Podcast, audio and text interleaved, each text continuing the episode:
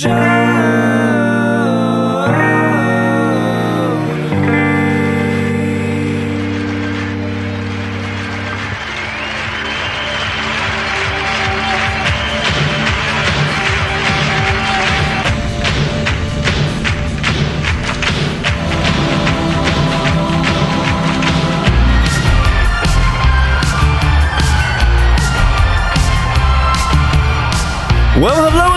everybody. Welcome to another installment of Show to V with Mike G, the show of life, the show of drumming, the show of Seinfeld, the show of Donald Trump advertising, and so much more with today's guest, Mr. Eric Fry of Ilegal Mezcal, new to Texas, new to sales for Ilegal.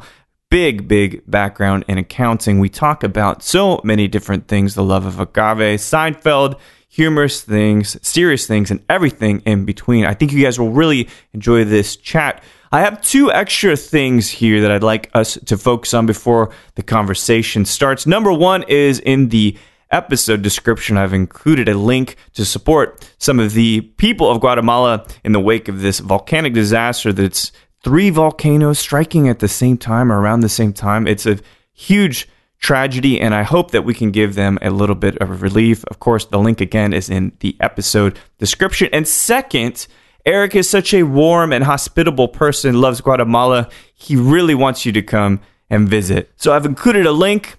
Eric's email. You can hook up with him. He's got a great hostel there in Antigua, and he would love to have you. So, without further ado, I hope you guys enjoyed this great chat with Eric Fry of Ilegal Mezcal.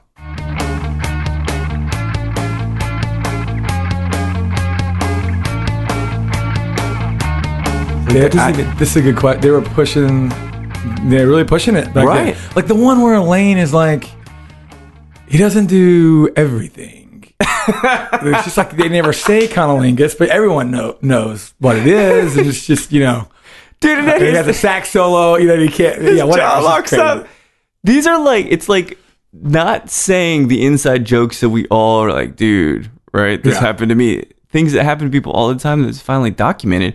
You know what's strange too is that if Twitter was around then, or social media had been so entranced in our culture, Seinfeld wouldn't have made it because it's kind of offensive. It does, Oh. but in a really Oh, good in, way. In, the in our hypersensitive Yeah. world we're living in now, yeah, maybe. Yeah, it wouldn't have been what it is. Sure, and that's what makes it great. Are we going to talk about that? The sensitivity of everything and everyone? I well, that's- you know, I mean, obviously, you guys, when we get into the illegal stuff, you guys did a fucking hell of a marketing thing before Trump took oh, office. Oh, yeah, I mean, yes. so you got, if anybody had, had had what I didn't consider offensive, but what could be construed as offensive marketing to fucking very soft people, like that's good. You guys are pushing the envelope. Yeah, well, that was the you're talking about the Donald Edison Dejo yeah. campaign. Obviously, that was much more of a pro Mexican campaign Yeah. than it was an anti-Trump campaign because no one thought he'd win. Right. You know, it was just he said the things about Mexicans being rapists and whatever. We all remember. Oh, it's And it was like two days later. Um, basically, the way that that went down is is John was John Rexer, the the founder and the creator of the company. He was up in New York getting getting lunch, and Donald had just said that, and his waiter was from Puebla. Oh, So they're, you know they're kind of chatting and, or Right. whatever, and he's like, "Well, what do you think about?" You know Donald Trump, and the waiter just very off, offhandedly is like, eh, "Donald, eres un pendejo," you know, um, or es, es un pendejo. But you know, Edis is permanente, so Yeah. we changed it to, to Edis, and and um, I mean, I think they had shirts like in within two or three it. days. Yeah, yeah, two it or was three days. fast. Well, and the thing is, is that you know, I don't ever see things being foreshadowing. I didn't because I talked to one of the marketing guys when that came out, and I was like, yeah, I don't know, like if this is really helpful to mezcal, but actually, long term, long arc on this is really important.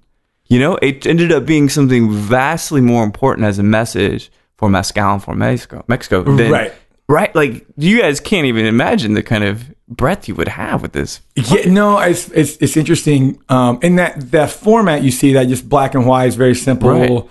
and then it says from illegal. That is the same format that um, a lot of people protest in in Oaxaca. Oh, man. Uh, so we kind of use that you know imagery, if you will, Yeah. for the for the campaign. But yeah, no, and for you know a lot of people. I mean, there are tons of sh- you know Donald Edison Pendejo shirts and hats and stuff that we, that we don't make I know, that other people just kind of made, but that's um, brilliant. which is great. You it's know, like sure, This Yeah. is not a Donald Trump shirt, right? Remember Yeah. the Fugazi shirt? Like they never put any merch out, but then people would start making this is not a Fugazi shirt. And Oh, so, interesting. yeah, it's so crazy, and it just ends up having this organic life of itself, right. Yeah, Which is fucking great. So good on you for, Yeah, for, well, being, that's- that's- for being part of the group, right? Yeah, being yeah, part yeah, of that sure. That movement. All right, all right. So there's so many different things to dive into about your accounting background, playing drums, taking a guitar and moving to Guatemala, all these lovely things. But as it goes, the story starts in Athens, Alabama. Is that where you're from? That is where I'm from. Yes, small town in North Alabama. Very, um, God, not nothing really to say about it. to be honest, you know. It's like I was like, yes, Aria. Oh wait, no, it's Athens, Yeah, no, Georgia. oh, Shit. Yeah, right. Yeah, yeah. People are like, oh, I know that town. Like, no, you're thinking of Georgia. um, yeah, and just, I mean, now we have An- Anderson East and the Yeah. Alabama Shakes are from that part of the world. But um, yeah, I went to University of Alabama.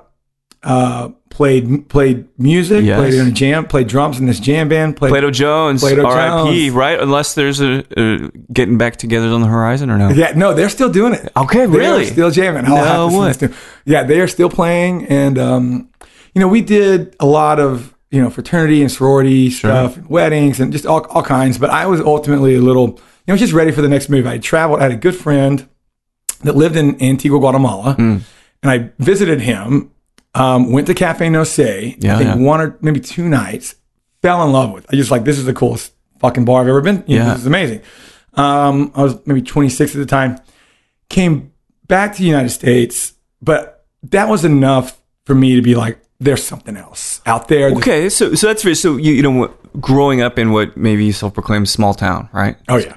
What what do you do to break out of that small town mindedness? Buy a ticket, man. I mean, That's it. Just and- like and- actually get out of there. I mean, as far if, I, if I'm trying to give advice to people, Yeah, just, yeah. just buy, just book the ticket and Just get you, out. You got I got some really good advice from a guy. He's kind of a mentor of mine. He works for um, CAA, which is a big music um, in Nashville. It's an agency basically. And Oh, he's like, cool.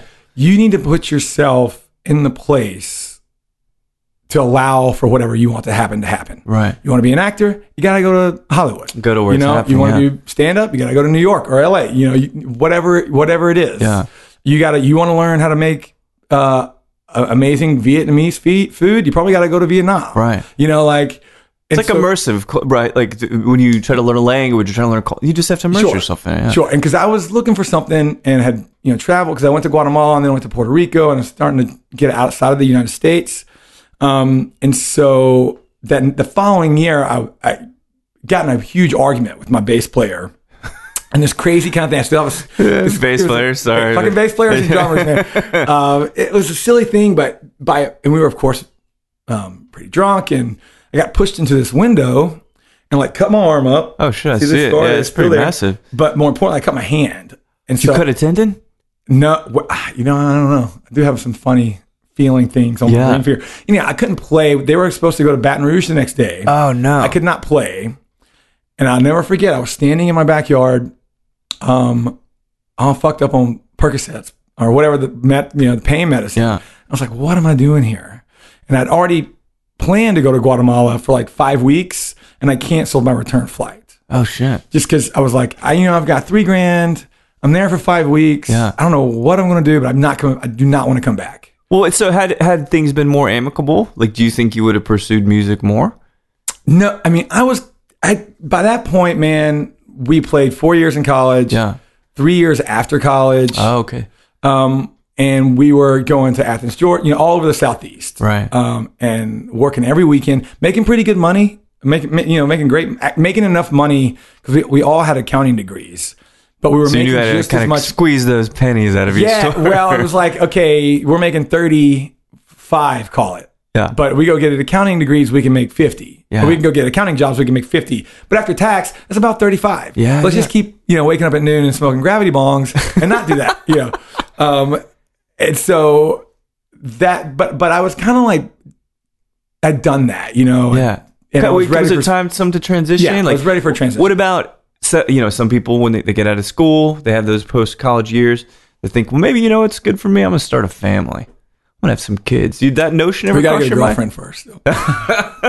Well, not always, actually. Not always, especially when Not- you're playing these. Yeah. A touring drummer. I've read some books about Sure. Tommy Lee, dude. I mean, come Right, on, yeah. right. Jeez. yeah, it, some shit there, but it didn't cross your mind. You're like, nah, I still got so much left to see, so many places to go.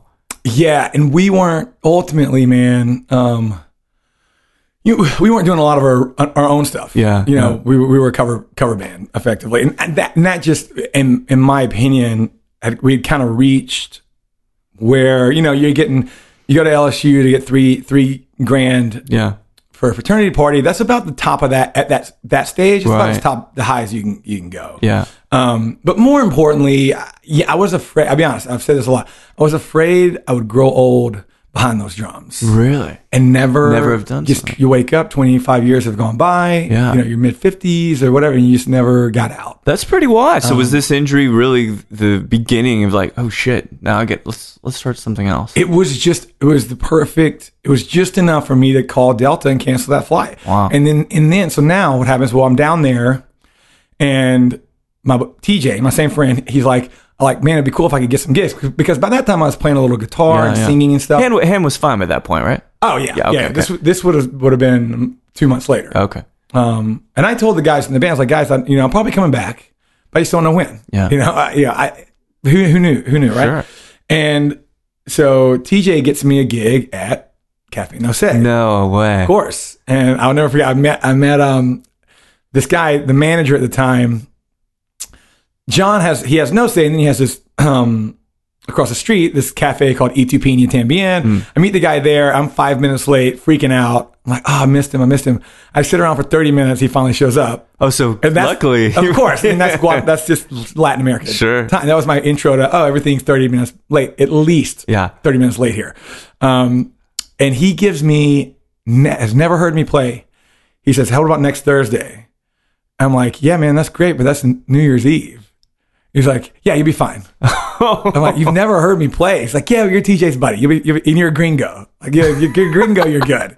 You know. And so, um, yeah, New Year's Eve was fine, and then you know, I guess a, a few days later, I think I had like he, he gave me like two or three dates, but anyhow, after the New Year, um, I go back to to No Sé, um, to get more gigs. Well, I'd been in the bar a few nights before, and this guy named uh, Gustavo, who did a lot of the design at the time, he was like, "Well, what do you do back in Al? You know, what do you do in the states?" I'm like, "Well, uh, I play in this jam band, and I do accounting during tax season. Blah blah blah. Right? Right. Don't, don't think anything of it. So when I go back into No Sé to get more gigs, I walk in the back office, and there's John and Pablo and Sean and Gustavo, and they're all like, "Ah, this is the guy." Uh, and I'm, I'm, of course, I'm like, oh shit, I'm in, you know, I'm in trouble. Like, we've been looking for you for three days. Like, we went to every where, ho- where did you go? because, well, they went to the hostels, Uh huh. but because I was staying at my buddy's house, I was house. It was basically house sitting for my for my friend Gotcha. who got me the gigs. Um, they couldn't find me, and so I walk in. I'm like, well, "What? You know, what's up?" And they're like, "Aren't you? You know, are you an accountant? You know?" Do you, I'm like, "Well, I got a degree. You know, I don't haven't done it a whole lot of it, and Right. The little bit I had done in the real world was tax. It wasn't managerial, which is what they needed. Mm-hmm. But then, you know, John was like, Eric, you're probably the best in the country. Um, there's, yeah, there's just no one. How's that feel? That's gotta feel pretty yeah, good. yes, right. I mean, I don't, maybe. I'm not, a, for the record, not a great accountant. Like, I think I paid most of the bills on time. That's good. That's as far as at every Better than many accounts I've known. Sure, sure. But I'm not, you know, I'm not doing like six year forecasting and like Right. cost analysis and all that kind of stuff. Um, so that, and, and I'm pretty proud of what, you know, my little bit there, my piece. I got the company, you know, we were at that time, um, you know, I mean, we're still very small Sure. in, in, in this world, in this crazy liquor world. We were a very, very tiny, tiny liquor company. We're a pretty big mezcal company, Yeah. I think. Um, but I was kind of, you know, in life where you're just stepping stones, right? Sure. And I got us, you know, with obviously John and John's help and, and Michelle and Pablo and some of our great team team members, you know, kind of got us to where um, we could grow. And then and then basically what happened was when the when the you know Bacardi purchased a small portion of the company about two years ago. Um, and that was a very obviously a very big very big step for us. Sure. Um, but that when that happened, I was like, John, you know, we need so we probably need a real accountant now. He's like, Eric, I've been thinking about that for a year. I just didn't know how to tell you, you know. So that is when we, um, you know, we brought this guy on um, to take, you know, take my job. Yeah. And he's the controller still, and is a great guy, and is uh, coincidentally um, Dierks Bentley's little brother, which is kind of funny. Dierks, Really? Yeah, you know the country singer. Yeah. Yeah, it's his little shit. brother. It's funny. Yeah. It's small world then Small in that world. case. Yeah. So the culture that you guys establish as a small group, right? Before Bacardi comes in, and I, Bacardi's been a wonderful partner. I really love working with those guys. Does it change the everyday, like the day to day operations, the way that you communicate, the way that you get things approved? Ab- I would say no. Yeah. Um, i- is, there a way that we do things? I don't know. It's, we're all just playing jazz. Organized chaos. Yeah, man. It's um. I mean, the culture really comes from to, to under to, to truly understand illegal. Uh, is to understand John Rexer and Cafe No Sé. Yeah. Um. And and what. And the culture is always kind of evolving, and that's, you know, of course, this, the you know, the reason it's called illegal is from the smuggling days. And John, and we can I'd love to talk, you know, tell that story. We've we've told that story a lot, and that's just the history of, of the brand. Was Yeah. just John needed bar needed needed booze for his bar um, which is awesome because that kind of leads into why illegal tastes the way it tastes. Yeah. Uh, I like I like to say, and John John's never said this, but the the the booze taste um, a lot like the bar feels. That's what I was going to ask. Yeah. It's a very inclusive mezcal, and Yeah. by by inclusive, it is very low in smoke uh, and eighty proof. Um, John would bring the you know he'd bring mezcal down, and he what he would basically do is he'd go up there, usually with a friend or two, and um, with duffel bags and jerry cans, and they would just go around from Palenque to Palenque, and they would get you know Tepextate and uh, or Espadín, of course, and then he'd bring it back to Cafe No Sé, peel the labels on old Jack Daniels bottles, and then kind of lab- hand label them, Yeah. and just you know just sell them at the bar, and, and then people ask him, "Oh, it's illegal mezcal," you know, and it was just not a joke, but that's just what it was. yeah. Um, so that is that is how the story, and I know I've kind of gotten off of what you, No, no, it's original okay. question, but that that that's important for people to hear. That is the the beginnings of the brand. Yeah. Um, and for years, John kind of heard, well, we love mezcal, but it's super smoky and it's very strong. Hmm. Super smoky, it's too strong. And these are from people, you know, Antigua, Guatemala is a very transient town. These are drinkers from London and Paris Right. and, and, you know, Chicago and all over the world, really, um, telling him this. So he, you know, he got the, unbeknownst to him, I think, kind of, you know, workshopped the flavor for a very long time. I mean, from 2003 really until 2010 when we, when we launched. Um, the catalyst and all that, that, that, you know, and, and it's very awesome that so many things had to happen Right. for me to be sitting here and for, for John to have launched Ilegal. And I mean, it's almost like you couldn't keep it from happening if you wanted to. Interesting. Um, one of those things was there was this guy in 2007, kind of breezed through the bar as happens every night, you know, just, um, and he meets John and, and they're talking and he's always, he's just kind of vague about what he does. Yeah, I'm a writer. Yeah, I'm a writer and whatever. But John doesn't care. So they're, they're just drinking and hanging Yeah, out. yeah. And they used to like drink at the same bar in the East Village or some shit. Like they're instant buddies. yeah. And so John's telling this guy, and his name's Nick. I can never remember his name, but you know, he's telling about um, smuggling the booze, and, and this guy, this guy is completely enamored with this. He, he's like, "Holy shit, that is so cool! Yeah. Um, I would love to make a trip with you." You know, and and and John's like, "Yeah, this is our own in-house brand." So cool. Was it a brand? Well, at the, right, at the time.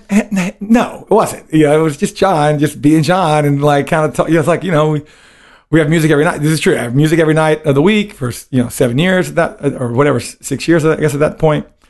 Um, you know, very mediocre bartenders making very mediocre cocktails. But in 2007, not many people were doing that. No one was doing that in Guatemala. Uh, and we have our own in-house brand of mezcal. So um, he doesn't think a lot about it. The guy fucks off, and like two months later, John gets a call from his mom, and he's like, "John, uh, have you seen the New York Times?" Oh shit. He's like, "No, mom, I haven't read the New York Times since I left, you know, New York in 2002." She's like, "Well, yeah, Cafe No Sé is in the New York Times." He's like, "Fucking what?" Doesn't believe. It. Of course, he doesn't. He thinks, you know, his mom's older or whatever. Yeah. got some confused, and you know, um, doesn't really think anything about it. Three days later, he finally opens his email and he has like 300 emails and it's like, we want Ilegal Mezcal. Oh my god Or like, John, congratulations. We haven't heard from you in years. Congratulations on the booze company. And John's like, what the fuck? Um, so it turns out that guy was in Guatemala. He had been commissioned by the New York Times to do a big travel, ex- like a summer piece, summer expose, Right. all about Guatemala. Um, you know, like, telling New Yorkers that, you know, the Civil War's over, it's safe down there now. You come spend your money, there's a lot of investments, et cetera, et cetera. But he loved Cafe No Sé so, and this bar truly is a work of art. He loved No Sé and John so much that of the nine pages, five Oh my were gosh. about Cafe No Sé and Ilegal Mezcal and this expat that had come down there and, and, and created this company. And um, so that was really the catalyst that put Ilegal, Yeah. that put the wheels in motion. And John got a loan from, you know, a good uh, kind of mentor of his, this guy named Bruce McCowan. Um, and that kind of got things started. Interesting. Um, what? So, I've heard about Cafe No Sé for years now. Had guests that constantly refer to it as this place where things changed. Where Yeah. they saw things differently, like this aha moment in some respect, right? What is it like going into that place? What does it feel like just sitting at the bar? Uh, I will do my best to try to. Please, yeah. I mean, I you got to understand. I drank there for four and a half years, almost daily. And um, but the first I can. T- the first time I went in there, small kid from Alabama, I thought I was in hell, like purgatory. I was like, this is fucking all, like purgatory. Really? Like there, it was just like you know, it's, it's red kind of, and there's candles everywhere, and of course there's no TVs or anything, and everyone in there is speaking a different language or they you know it- it's just a very it's a truly truly magical place. It's like this little antigua is like this little pirate town without any water you know it's Yeah. just like um it's it's, it's amazing. It's, it, it is truly remarkable. And um yeah so work and it's just you know it's like john's john's you know kind of masterpiece. Right. Um, is it like you know sometimes so you hear a song, you'd be like, "Oh, I think I get this person now." Yeah. He's going into Cafe No Sé saying, "Oh, I get." in a way in a way but cause, but also like he set it up in a way that whoever's there that night is kind of curating kind of changes the colors of things. Okay. Okay. yeah and of course whoever's playing up front Yeah. uh, and it's a very small you know it's, there are three i guess four rooms actually um three bars and they're all pretty small Yeah. um but yeah it's i don't know man the only way to really know it is to is to, live go. it I like it though. It's kind of like this iconic thing, you know, this Mm-hmm. white whale of some sort. Because people don't when they when they think Mex- Mexico or Central America, they're like, well, they still just want to go like Oaxaca, right? Right. Yeah, which is a beautiful place, but go to Central America, it's almost like a little more mysterious, a little more out of reach. And Mm-hmm. I like it that that was like the first place that you went outside. You know, it just it found you. Yeah, yeah. I just had the one TJ, man, one of my very, very good best college buddies. Yeah. Um, he took, you know, he took the plunge. Um, And it, So- it, it looks like too one of the other projects is it Hide and Drink? Is that another one of your projects? yeah, yeah. That's another thing I worked on with another buddy of mine, um, Charlie.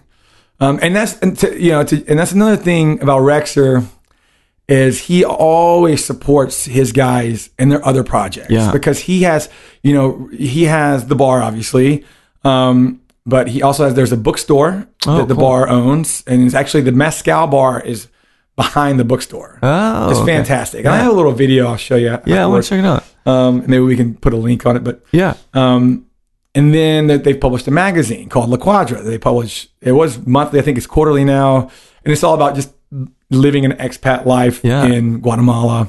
Uh, and then the coffee shop. And so my my point, and then of course illegal. And the point Yeah. is like you know when you because you learn something from one project that helps you with the next project, Right. um, and he was is always very supportive of uh, some of his guys if they want to explore other projects. he knows it just makes them a stronger team member. Well, of course, right? Yeah, it's it would also be kind of like a little hypocritical to be this entrepreneur that has taken in all these great projects and created these great things, created a brand from what was another idea, and say, "Well, no, you guys can't do that." Come Right, on, right, yeah, yeah, But that, come on. that that's a testament to the culture, though. It's like top down. It's like, Yeah. you It- guys get creative as well. You know, you follow your passions and figure this stuff out too. Yeah, and he knows like if he like if you grow and you go on, that's that's that's okay. You know, no Yeah. one has really because we all love illegal so much. Right. Just, I mean, yeah. I mean, it, it's it is a beautiful story, and I love how organic it is. Because sometimes people they're like, "I've got this idea for a product," right? And then they, they go make a product, This is the opposite. The market's saying, "Dude, we need this thing." Oh, this thing behind me? Yeah, but I want it in Right, New yeah, York. yeah, yeah. That's great. Oh, uh, oh, oh, well, okay. I guess we'll have to find a way to get it to you. Like, we can't have this one because we're gonna we're gonna drink it here. yeah, yeah. uh, yeah. Let me so let me tell you this one. The one because I love this um, story does not get told as much, but I love it because because there there are a lot of brands. There are a lot of, a lot of money out there now. Yeah, I mean, yeah. people have five hundred thousand dollars and they just go buy someone else's story or Yeah. I don't know. And that's you know what that's they're on their journey. Sure. that is okay. I'm not judge not judging anyone for that. Um, but the story of how John opened the bar is so fucking funny. And uh, so basically, he left not he left um, New York after 9/11. You know, of course, just kind of wanted to get out and. You know, he had like eight grand and was trying to get to Argentina, I think. well, he ran out of money in Guatemala. So he didn't get very far. You know, he spent all his money in Mexico. And so he's kind of dicking around Antigua, like, uh, you know, and he's not a young man at this point. You know, He's older and and he doesn't know what he's going to do. And um, it was a very, very heavy rain season. So it starts raining. And so there's this place for rent. Not, and just kind of classically knocks on the door to get out of the rent, to get out of the rain. Right. Um, the old man that owns it, his name's Don Julio. Funny, funnily enough, But So- a, but a different Don Julio. of course, Okay. different, yes, a lot of Don Julios in Latin America. This is fair. This is But, fair. uh, uh, a lot of Julios. I don't know how many, how many of them are Dons, but um, so Don Julio lets him in. They start chatting, and you know Don Julio is basically he's like, yeah, you, you know you're gonna you're gonna rent it, right? And John's very he's a very nice, genuinely nice guy, Yeah. and he's like, well, you know, I don't know, maybe, and he doesn't he have he has no business renting this space. he's just in there to get out of the rain yeah. and so sober up a little bit probably. And so they, they talk for a little while longer, and um, the old man's like, "Yeah, you can put an internet cafe here, or a hostel, or you know something like you're smart, you'll figure it out." Yeah. and, come on. Let's do this. and so, um, in John's infinite wisdom, he's kind of like, "Oh, I know how to get out of this." Um, so he says, uh, "Mr. Julio, you know, of course, this is in Spanish, but he's like, I like the space." But I've got New York investors, and anytime I do a deal like this, I need three months of rent deferred. Complete bullshit. Complete bullshit. Good move. There's no though. investors. There's none of that. Right? That's a great move. Okay. So, uh, Don Julio said, no, you in. okay. And John's like, shit, now, now how do I get out of this? You know? so he's kind of walking around. It was an old chicken bus factory. So there's like, you know, tools and Yeah, stuff. yeah. laying. He's kind of like looking around. He's like, can I, can I have this? He's like, yeah, okay. Can I, can I have this? He's like, yeah, sure. You know, it's just like all this metal and stuff that he eventually uses to build the help Oh, build the bar. man. But um, like 20, 15 or 20 minutes later, there's a knock on the door, and it's this young Spanish couple, and they're looking for a salsa studio. Uh, and, and they're like, Is this for rent? Don Julio says, Talk to the gringo. He just rented it. And John says, You know, I think I got a room in the back you can you can use. Let's go have a look. How is he already like turning this into an enterprise? Who Like, he is, man. I don't know. You just Oh, that's amazing. And so he says, I, you know, I let you have this room back here, but I got New York investors, and anytime I do a deal like this, they need three months of rent up front. and they're like, Oh, okay. And of course, he charged them the same, the whatever four thousand Q or the same amount, which is like you know six hundred bucks, right. Um, that Don Julio was charging him. Yeah, So now he's course. got six months of runway basically Oh my gosh. and he would just buy beer from the bodegona, which is like the, the bodega, Yeah. and then just sell it, you know, sell it out of the bar, um, out of the, f- the first little front room. And just because of John's personality, it kind of gained gained popularity pretty quickly. Um, and he would serve um, rum. He, called, he didn't have a license or anything, of Mm. course. He would just call it white tea.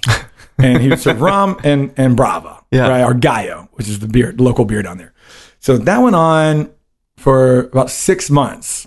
And people, like his buddies and girlfriend, whoever, like, John, what are you going to call the bar? I don't know. What are you going to call the bar? I don't know. What are you going to call the bar? For months that went on. so for six months, how long did it take to like, get some semblance of the bar up and running? Oh, probably like two days. So okay. Like, I mean, uh, All right, let's go into accounting mode for a second. oh my God, that's embarrassing. Oh, that's right. So he got so he's got six months, three of which he paid for at this point, right? Because he got three free. Sure, yeah. then- all right, so he's already up three months, and he's been generating revenue since day three. yeah, sure. I guess. Yeah, right, right. yeah, so I mean, some some amount, right? So he's like ahead of the game within the first week he's there. Yeah. and then he can just go build. A, he- this is a brilliant story. Yeah, and I would have loved, dude. I, there's nothing I would give more to go see. This is way before I got. Yeah, Yeah. I'm not down there until 2012, really. So this is 2002. So there's like, yeah, the, and people, you know, it's still funny. Like, there's like this in Antigua. It's like a class. You know, you're like, oh, we've been here three years. Okay, Yeah. You're like in the three year class because all these ex, you know, all the expats. Sure, there's like the 10 year guys, and there's like the, and then there's the guys that were there three months, and you know, so. Like the old no say crew is like, oh, you should have, you know, back in the day, the parties were really crazy. Uh, of Like, course, yeah. Whatever, man. They're still pretty crazy now. You know? and then, of course, I go down there now and I'm like, uh, who are all these new kids? You know, so this Yeah. evolutionary kind of. But I love it though, the fact that it can even have old school style and then new school and different crews that run through there. That's a cultural impact. Yeah, Right. yeah. It's like ACDC, Bon Scott days and after, Right, right, Like, yeah, yeah. still both great, but you get the people from the old school be like, Brian, we can't remember his name, Brian something, but anyway, Yeah. he screwed it, you know? So I love that. That's, there's, is there, I would have gone, yeah, Syd Barrett, oh, Floyd there you go. versus Roger Waters. Roger Waters. That's fair. Whatever the analogy. I That's a yeah. great an- no. That works really well. So it's crazy psychedelic, Yeah, super yeah. strange. Then it gets pop, Yeah. little. Well, I just love maybe. Floyd a lot more than ACDC. Yeah, Yeah, fair. just- that's just me. Well, but it's I mean more engulfing kind of live show. But has anything accurately captured the whole story of Cafe No Sé? Has a movie? Has a no, book? you know they've a lot of people have um, approached John about it, and I he, he he knows they'll fuck it up, and because Yeah. it's not like I, I don't know, it's just it's hard to explain. It just Yeah. is, you know, it just is Yeah, kind of, and and it's um.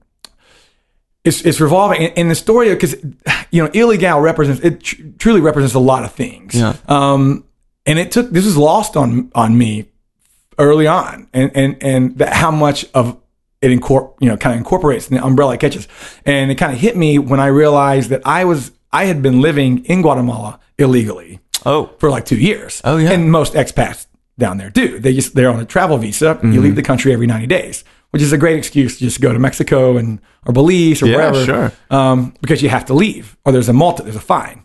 So it kind of embodies that spirit too, like just people who go down there, and I saw it over and over again, Mike. Like, oh, how long are you here for? Oh, you know, two month, two months. Right, learn right. Spanish. Six months later, they're still there. Is it easy to be there? Is it easy to live there? Good life? Yeah. Oh Yeah. yeah. Yeah, dude. I had a maid, and it was very, it was very hard coming back to the United States, Yeah. washing clothes and It's quite quite inexpensive too, right? very inexpensive. Yeah. Yeah, food's good. Food is, I mean, in Antigua it's good because there are a lot of you know expats bringing in, you know, there's sushi. You know, there's it's a tourist town, Right, right. You know, it's a so you lot of di- tourist food. multicultural and all that. You know, Guatemalan, the pozole, not pozole. What is it? That's that's Mexican, but um, oh my god, I'm blanking on like the traditional Guatemalan dish. Mm. Um, But something like pozole. yeah, it's, you know, it's like a soup and Yeah. um, Pepián, maybe. Anyhow, the food's not fantastic. Okay. uh, yeah, it's beans and rice. Yeah, you know, but yeah. but it's you know whatever. That out the the um, avocados and coffee's amazing. Really? Chocolate's amazing. Oh, I bet it's know. just around the corner, right? Yeah. Yeah. It's just, it's, it seems like this real magical place I keep hearing more about. It is a hidden gem. yeah. Tru- it's, it's super safe too, though, right? So Antigua, Guatemala is super safe. Yeah. So Antigua was it was a Spanish colonial capital for about hundred years. Yeah. From like fifteen something to sixteen. So I don't. I'm not a historian. I don't know the exact Sure, dates, sure. but basically, um, the first you know hospital in the New World was there. The first university in the New World is Oh, there. wow. Um, and then a couple of things happened. A, Guatemala gained its independence, and sort of you know Mexico. All those countries started gaining their independence from Spain. Yeah. So Guatemala took the city back, and then in the 1800s there was a massive earthquake there that destroyed, you know, destroyed a lot of the old churches and stuff. Yeah. And so they moved um, the city to where Guatemala City is now. And so Antigua, which just means you know that ancient Guatemala, right, Yeah. was abandoned basically for 100 years. Oh, and wow. then in maybe like the 40s, 1940s, someone listening to this is like that. that- All of his dates are wrong. that is complete. Yes, at some point, people started coming back to Antigua, but because it had been abandoned for so long, all the cobblestone streets were there, all the old buildings were there. Wow. Um, and I, for a long time, have said because people, when I lived there, they would ask me, you know, why do you live? Like, what's so great about living here? And uh, other than the beauty of the buildings, and then of course it's surrounded by these three volcanoes that are very beautiful. Um, you kind of get uh, a European feel for a Central American price. Oh, cool. Um, and you're three hours from, you know, LA, Yeah. three hours from Miami, and three hours from Texas. You know, it's very it's in our backyard. Yeah, so a lot great. of very appealing to expats. You're an hour and a half or two hours from the beach. Yeah. About two hours from this very beautiful lake called Lake Atitlan. Um, lot really, really has a lot to offer. Um, Is it one of those things that's super cool that people shouldn't know about because they'll ruin it? You know what I oh, mean? You well, know, people like protect life. I mean, come on, man. Mezcal too, Yeah, right? right? Oh yeah. Now, yeah, so let's, man, because I would like to impart, because that's one thing. So, a couple of things. That's that was the story, Yeah. um, and still is. That's the uh, we, that's the history. But now, what I- I, you know, Ilegal is very focused on is mezcal and growing the category responsibly.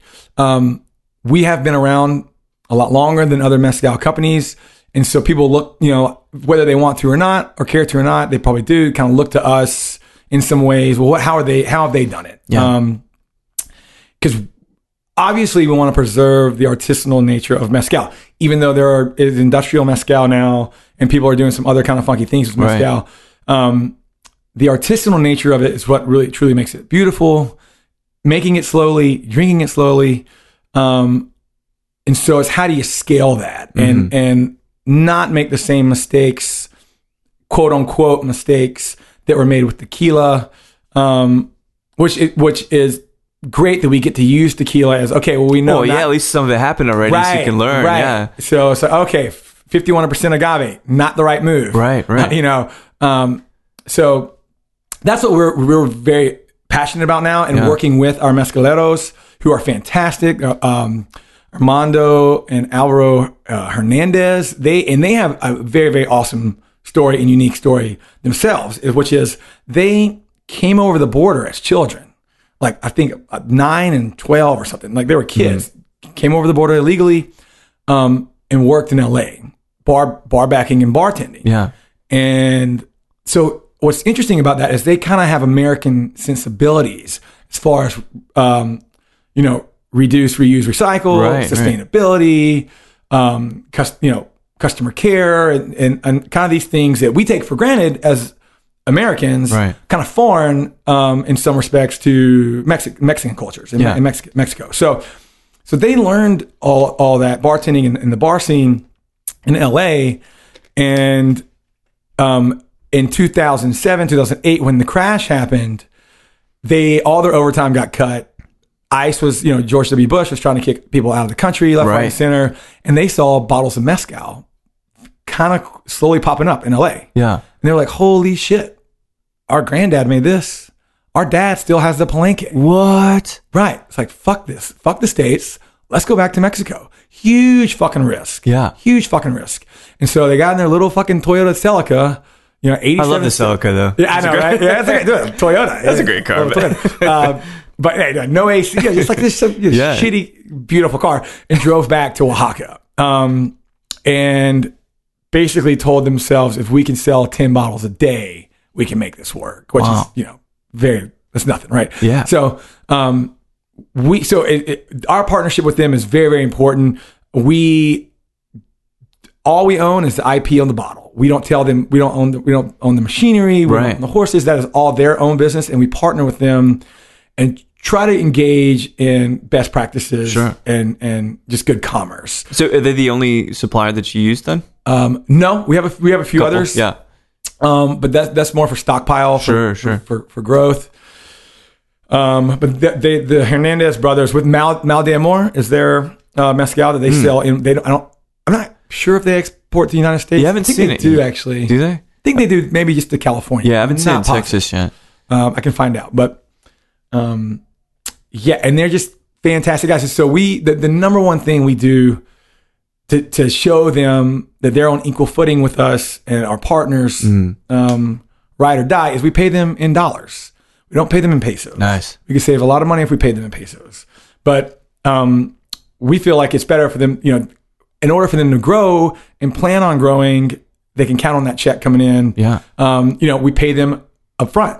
A lot of people don't do that. A lot of people, you know, Net 30, net 60. right? Yeah. exactly. Um, But we know that they are more comfortable. They can hire more guys, and more hands means more mezcal. Hmm. In, in artisanal mezcal, more hands means more, more mezcal. More, Sure. you know, you don't just get a bigger still. You don't just get bigger tractors. You can't, you know, that's how, you know, tequila grew vertically. Oh, We are trying to grow horizontally. Interesting. And that is how we can bring on her. And, and I say we, Al, the Hernandez brothers, Alvaro and, and Armando can, you know, hire more of their family. Because truly, of course, it's just, I mean, you know how Latin, right. you know, they care, still care about their families down there. Uh, Yeah. yeah. we do here, but it's, you know, it's different. But, um, Well, it's funny. So, like uh, in the U.S., family members, when they hear you're successful, they're looking for money. But when family members know that you've got work, they're looking for work. right. It's a very big difference in the states than it is in other Interesting. places.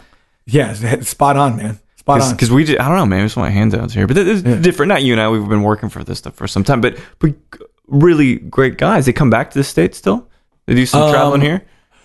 we tried to get them back for um, some seminars and stuff. It's just difficult Sure. with visas Yeah. and, and and obviously they work you know they work a lot, but um, we would love to have them up. You know, do a seminar. Yeah. We we we we've video we we did a whole series actually around the country, and we went to different cities and um, you know we skyped them in uh, for them to you know answer questions and tell Yeah. their story and talk about sustainability and and so ju- and, and, and a few of the other things that um, that we do that we think everyone should do and everyone will do eventually. eventually. Well, if you're if you're at the helm of it, I'm did a good job. But yes, if you guys can set the example, people will follow. You know, you've got the Bacardi support as well, so it gives you scalability of good behavior. Right, right, and um, you know treating treating your acidic water. Anytime you distill anything, Yeah. there's there's water out of pH. Um, you got to treat that before you can put it back in in the earth. Um, most of it we treat. The stuff we can't treat or is untreatable. We use for concrete um, to make bricks, so we can build and we sell those bricks. Um, which is another, I think, little side hustle that those guys have down there. and they'll, they'll also actually bring in, I think they're called vinya, uh, vinyasas, which are is, yeah acidic water from other palenques that don't have the resources to treat it. Um, they'll treat it because because we can, Oh, and it's the right thing to do. Yeah, Um, in anything in life, there are two ways to do. So, there are two ways to do anything, right? The right and the wrong way. Yeah. And so, um, you know, those are just obvious. I mean, those are easy ones for us. Those Mm-hmm. are layups. Like you, you, of course, you just do this because it's the right thing to do. Having four times the amount of horses you need to pull a Tahona. The horses live longer. Right. They're happier. You don't have to struggle with them as much to get them to work because they're only working two hours a day. yeah. Um, you know, That's great. overtime, paid time off. These are unheard of in Yeah. Mexico. Our guys do it because they can afford to do it and because they ultimately get better better mezcal. They, Sure. get a better, they get a better product. Well, you know, it's like the whole. This is a strange way to look at it, but when animals are scared and frightened, the product that they make is quite bad. So Temple Grandin did the whole thing, you know, where she kind of like she made sure that animals felt peace before they were slaughtered. Ultimately, Oh, right. So what I'm saying is that the conditions in which something are, is created is more important. You know what I mean? Because you can feel the, the pain, you can feel the disdain, you can feel the discomfort in certain things. Like, God, this feels rushed. Right. This, this feels stressed. oh, it's, you know? in- yeah, it's in the. I mean, dude, you want to start talking about karma and that, that kind of stuff. I would love to get Yeah, off on yeah. that because it's in the energy of whatever it is you're trying to produce or make, and that's that's what something I think is really what I really get excited about now is just agave spirits in general. Yeah. Um, being in this business now for a little while, you know, uh, it's all about sugar, right? Yeah, and, right. And, and the sugars that are in agave are different, and there's unfortunately not a lot of research on this. Um, It's tough, man. it's super tough, but from an energetic standpoint, any grain is in the ground maximum six months. Right. Right. Right. It is only receiving sunlight six months. Any agave, typically six years minimum. yeah. So how much more sun is that plant getting? You know, how much Yeah. more water is that plant getting? And so basically, in what the way I understand it and the way it's been told, um, is you have monosaccharides and disaccharides, Mm-hmm. which are simpler sugars, versus polysaccharides, complex sugars, and that's just you know an annual versus a perennial. Right. Um, and so when when the when the yeast eat on these sugars, the the the, the ethanol you get is different. It's course, uh, of yeah. higher energy. That's why you know mezcal and agave spirits increase your heart rate, um, and it is truly a different It's sophisticated. different buzz. It has different. I mean, and then you talk about the different parts of the run and how you do those blends with the puntas and the colas and all of that. Mm-hmm. it's a brilliant art form. And the thing that I love about mezcal that I talk anybody that is into agave, it is truly composing a song, Yeah. Oh. and it will never be exactly the same every time because you'll be different. Yeah. Oh, You know, oh, I like that. Yeah, because it's like if I'm stressed, I'm gonna. I, maybe it's more vigorous. Maybe it's more Yeah. violent. I don't know. But if I'm in a peaceful, loving mood, perhaps softer, more supple. So that's the beauty of mezcal, and it is no surprise that we are faced with these problems of scarcity and pricing and environmental challenges. Yeah. People want love, man. Yeah. You know what I mean? And they're trying to find ways to feel connected to the earth and can feel connected to each other. Mezcal is one of the only things in the spirits world that really is a conduit to each other. Mm-hmm. You know, our Yeah. psychology. And, Yeah. that's Oh. like make it too cerebral, but that's how I feel bro, about it. Bro, it's like this. Like, okay, you, you can't really eat it. Yeah. Can't really make clothing from it very easily. Yep. Um, fuck, you can't even get shade from it. Right. And there's 300 different varieties of it, and it grows in the desert where nothing else will grow. And Yeah. all the time. What is it for? Oh, it's for alcohol. Yeah. You know, I don't need to. And I love beer, but I, you know, I like to eat my bread. I need to drink drink bread too. Totally, right. You know, like, uh, and, and and you know, all spirits have their place, but I, in my opinion, superior sugars Yeah. going to yield superior spirits. Sure. Um, Mul- it- in this, you know, it- it- Fra- Francisco Terrazas from Vago, a good friend of mine, he said this perfectly. A grain, to your point, the perennial or the annual nature, a grain gives a season up for the alcohol, and agave gives its life. ooh, I like that. And he's he, he said, "I was like, you poetic motherfucker. That's Yeah, like yeah, exactly yeah. what I it is. Vago too. Yeah, oh, it's great just a lovely, lovely thing. But suffice it to say, you found a new art. You emerged past the music, and you now are immersed in this. Sure. Yeah, yeah. I'll take that. Um, yeah. Well, you know, your life is your art. I Yeah, think that's that's kind of too. That's the way I've viewed it recently. It's just like, and do. And if you're not happy doing something, fuck, don't do it any longer. Like, Right. it takes balls to get out. You know, our ovaries for the ladies, whatever. It takes guts to get out. Yeah. And, and you know, challenge yourself and find a new, um, you know, avenue to make money or whatever. But Right. but you know. Live your best life. Is Yeah. that, is that what they, that's Yeah. what kids say these days? I think that's good though, you know. And but gosh, so much we could talk about. But I'll put Well- it good. Just well, a couple more, you know, because Ilegal it, tr- truly it, it represents so much, Yeah. um, and we are trying to to to be more than just a mezcal. Uh, it's a lifestyle that we live, and all of our ambas- ambassadors live it. Um, from John all the way down to you know the the the, the person who does the POS or Right, right, right. Like everyone in the company is a very very unique soul, and has come to the to the company in their own kind of unique way Yeah, um, and just you know, it, it, it's a kind of an ex- expression of, of who you are, Mm. and we want, and why why I say that mess Ilegal is, is taste inclusive is because we would love for everyone in the world to come come drink at Cafe No Sé just one night, yeah, you know, just to come see it because it changes your life, and and and if you are if you're a drinker, um, and enjoy a drink, and you've never had mezcal, holy shit! Like it will really, really change your perception of things. yeah. Um, and that and that's just kind of what we're trying to do is bring because you know you know some people's like oh you know these mezcal purists and you know they're like oh mezcal's got to be forty six percent or whatever. Right. That is great. From I love you know for for guys who drink mezcal all Yeah, the time. yeah. But you got to get people to the party. Sure. Um, and and w- that's why and that's why we maturate. You know, and and and a lot of the spirits, uh, a lot of the mezcal companies don't do that. Right.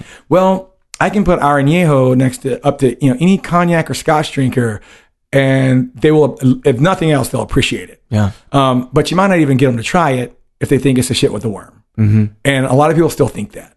And so um, we're trying to get them to the, through the door with Ilegal as being a very soft, approachable mezcal, uh, an artisanal mezcal still, but a soft, approachable, approachable mezcal. And then they can do the tepextates and the pechugas and sotols and bacanoras and Right, other right. kind of crazy stuff. Um, but you're not going to get if you give if you give them a, you know 110 proof you know, Sotol. Oh, yeah. They're not, you're going to run them out the door. That's You know, right. and and I, the joke I always say is, you don't make converts by preaching revelations, Oh, right. Totally. you know, parables. Yeah. Preach the gospel.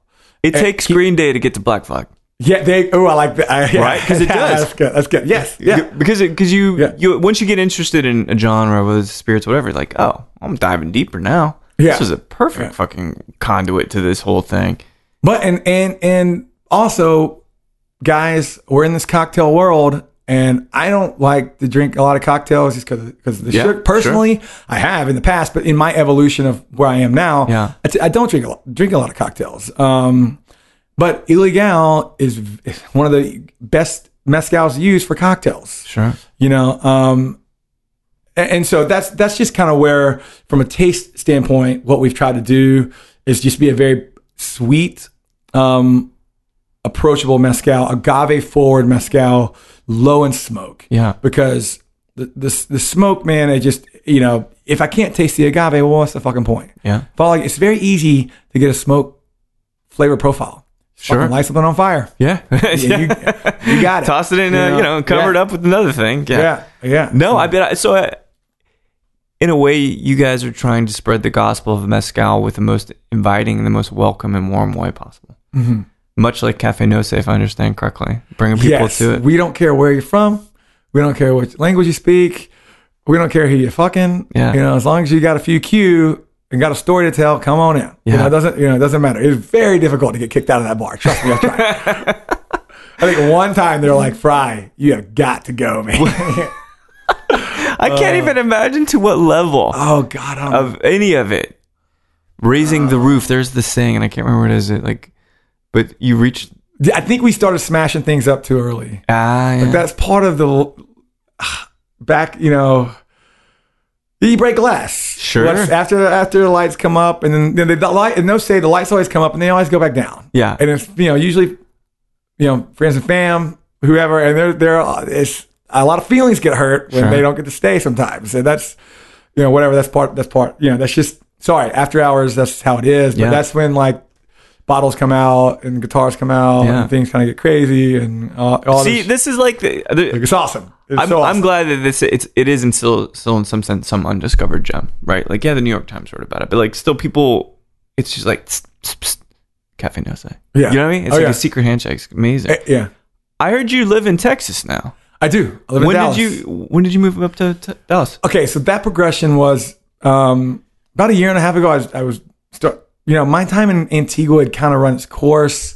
Um, I, the, the hide and drink, I'd sold that, and I wasn't doing the accounting for Ilegal full time. I was kind of assisting Yeah. the guy that does it now, and was just ready for a move. And so I, I moved to Nashville uh, to work on a web app, and it did not, you know, I, I, that kind of project fell through kind of at the same time, uh, Michelle, who is um, kind of VP and works very closely with John, she was like, "Hey, there's some events there. Do you know you want to do some part time s- sales stuff?"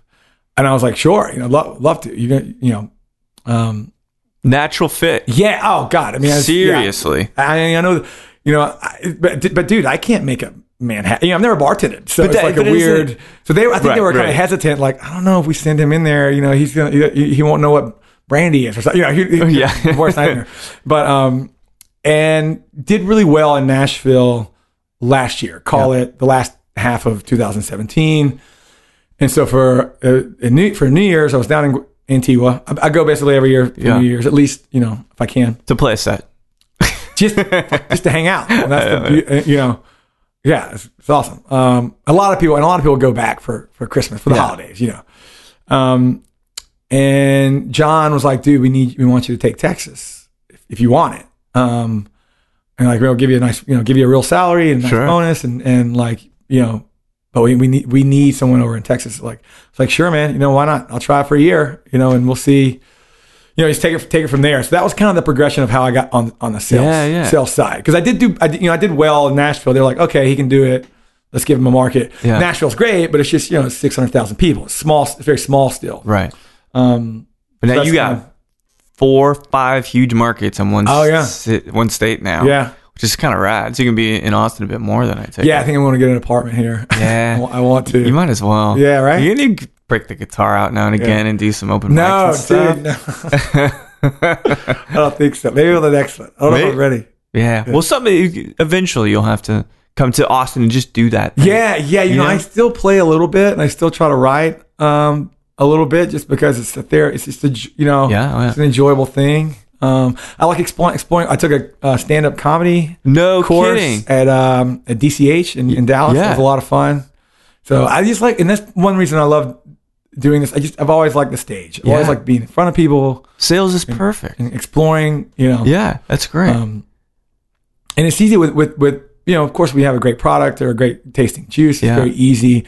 Um, but in, in this, you know, industry, I think it's easy. Just, you know, a buy the drinks and, and then just, you know, be likable and Yeah. funny and get people, you know, help people, get people what they, what they need. Like genuinely, what do you need? I know you don't maybe need the POS I have or the, whatever else you have. Like, is there a problem in your life that I can help you solve? Right. You know, See, now you're personal or- speaking my language. This is therapy for me right dude, here. It's, it's uh, not what's the guy? Um, how to win friends, influence people. It's Oh, fucking yeah. 80 years old, Yeah, right? yeah, like it's nothing, nothing new. No. you know, No, it's Uh, not. Just be be genuine, help people, and uh, and be true to what you, what you want to do and what you kind of want to put out there. And Yeah. life typically is pretty easy. It's not as bad as we make it out to be. No, And you, man, it, I've got two questions left for you. But you're about to turn what? Forty? Is this the forty? no, dude. because you're 34. You're thirty. Oh, okay. I look like a that's No, no, no, no. I just miscalculated when you graduated college, is all. Because your birthday's on the 31st of July, right? Yeah. My wife's the 30th. So that's No why I was like, yeah. Yeah, So I was like, I'll probably get along with him, or he's going to be yelling at me the whole time. We'll see. right. Yeah, yeah, dude. Leo's man. Yes. youngest youngest son of three too. That's, so. oh, man. Well, there you yeah, a lot of a lot, lot, of energy. A lot, lot to prove. Yeah, So you, first of the two last, you're at Cafe No Sé sipping Dude, I'm, I'm just getting warmed up. By the way, by the way. like this is let's go. Dude, I know it's it's hard, right? Like it's like, well, where do you start? When do you stop? But I love the ellipses of these interactions because there's gonna have to be so much more we talk about, Be- um, come back anytime. And um, visit you and all this because we're in Texas now, so it's small. It's easy to get in touch. But you're at Cafe No Sé. You're sipping any mezcal, of course, the Ilegal, it's called the Joven. But you can have a conversation at that bar with that mezcal with anyone, living or deceased. All right. Who would you love to just sit and chat and learn a bit about? Oh, um, that's a tough one. yeah. Maybe uh, I, I love Jason Isbell. He's a fantastic songwriter. Hmm. Um, that's that that you know, and I don't know. That's a tough one.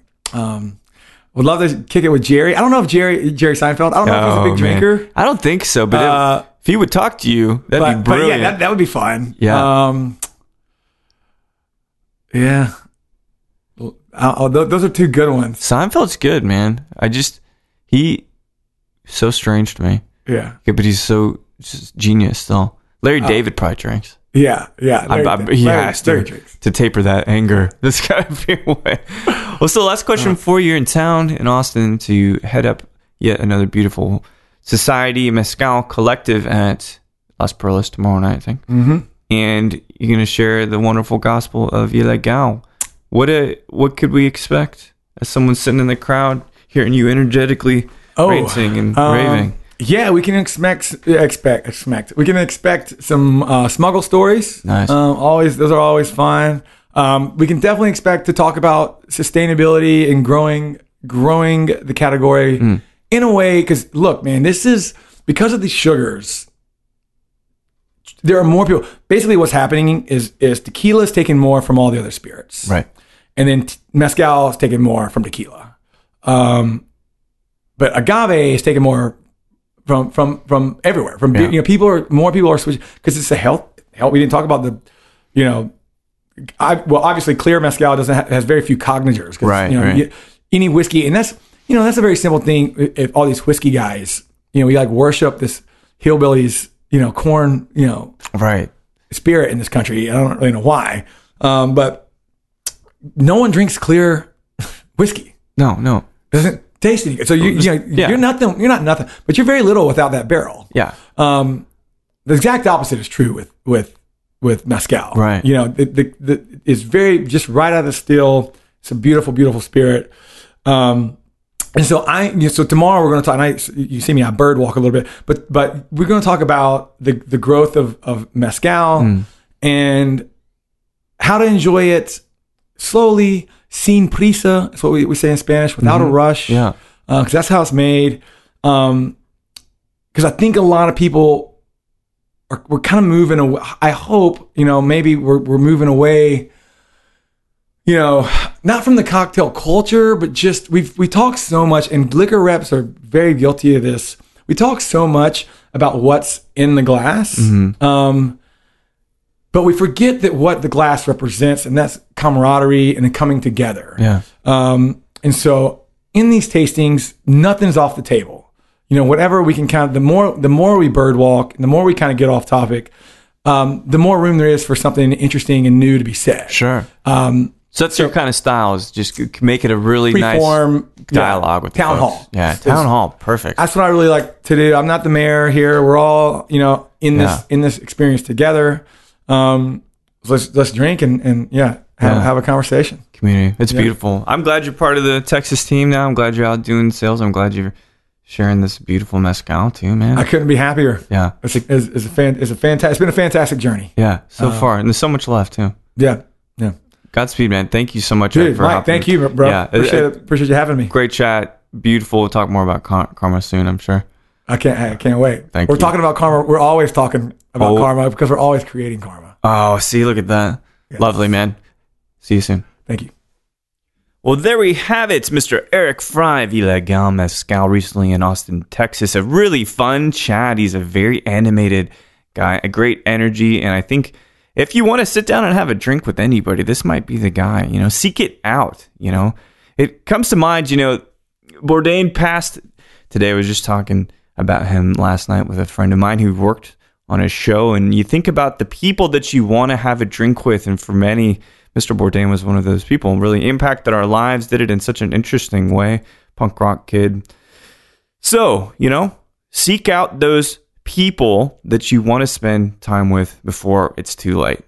And there are lots of things to be said, perhaps about suicide. There's lots of things to be said, perhaps about taking care of yourself. But at any rate, seize the moment to make sure you learn and that you listen to the people that you really admire. And again, you know, there's been some natural disaster in Guatemala. I've included a link for you to donate to the people that have suffered such tragedy there, multiple volcanic eruptions. And it's a sad day today, but you know what? The weekend is coming up, and there are great, great people like Eric Fry out there that are uplifting, positive, and really, really want to get to know you and get to sip and get to really enjoy being a person in this community. So, thanks everybody for listening to Show to Fee with Mike G. No matter how many episodes of Golden Girls you complete a day, or if you're thinking, what's the next great sitcom that I can re watch, please keep dancing.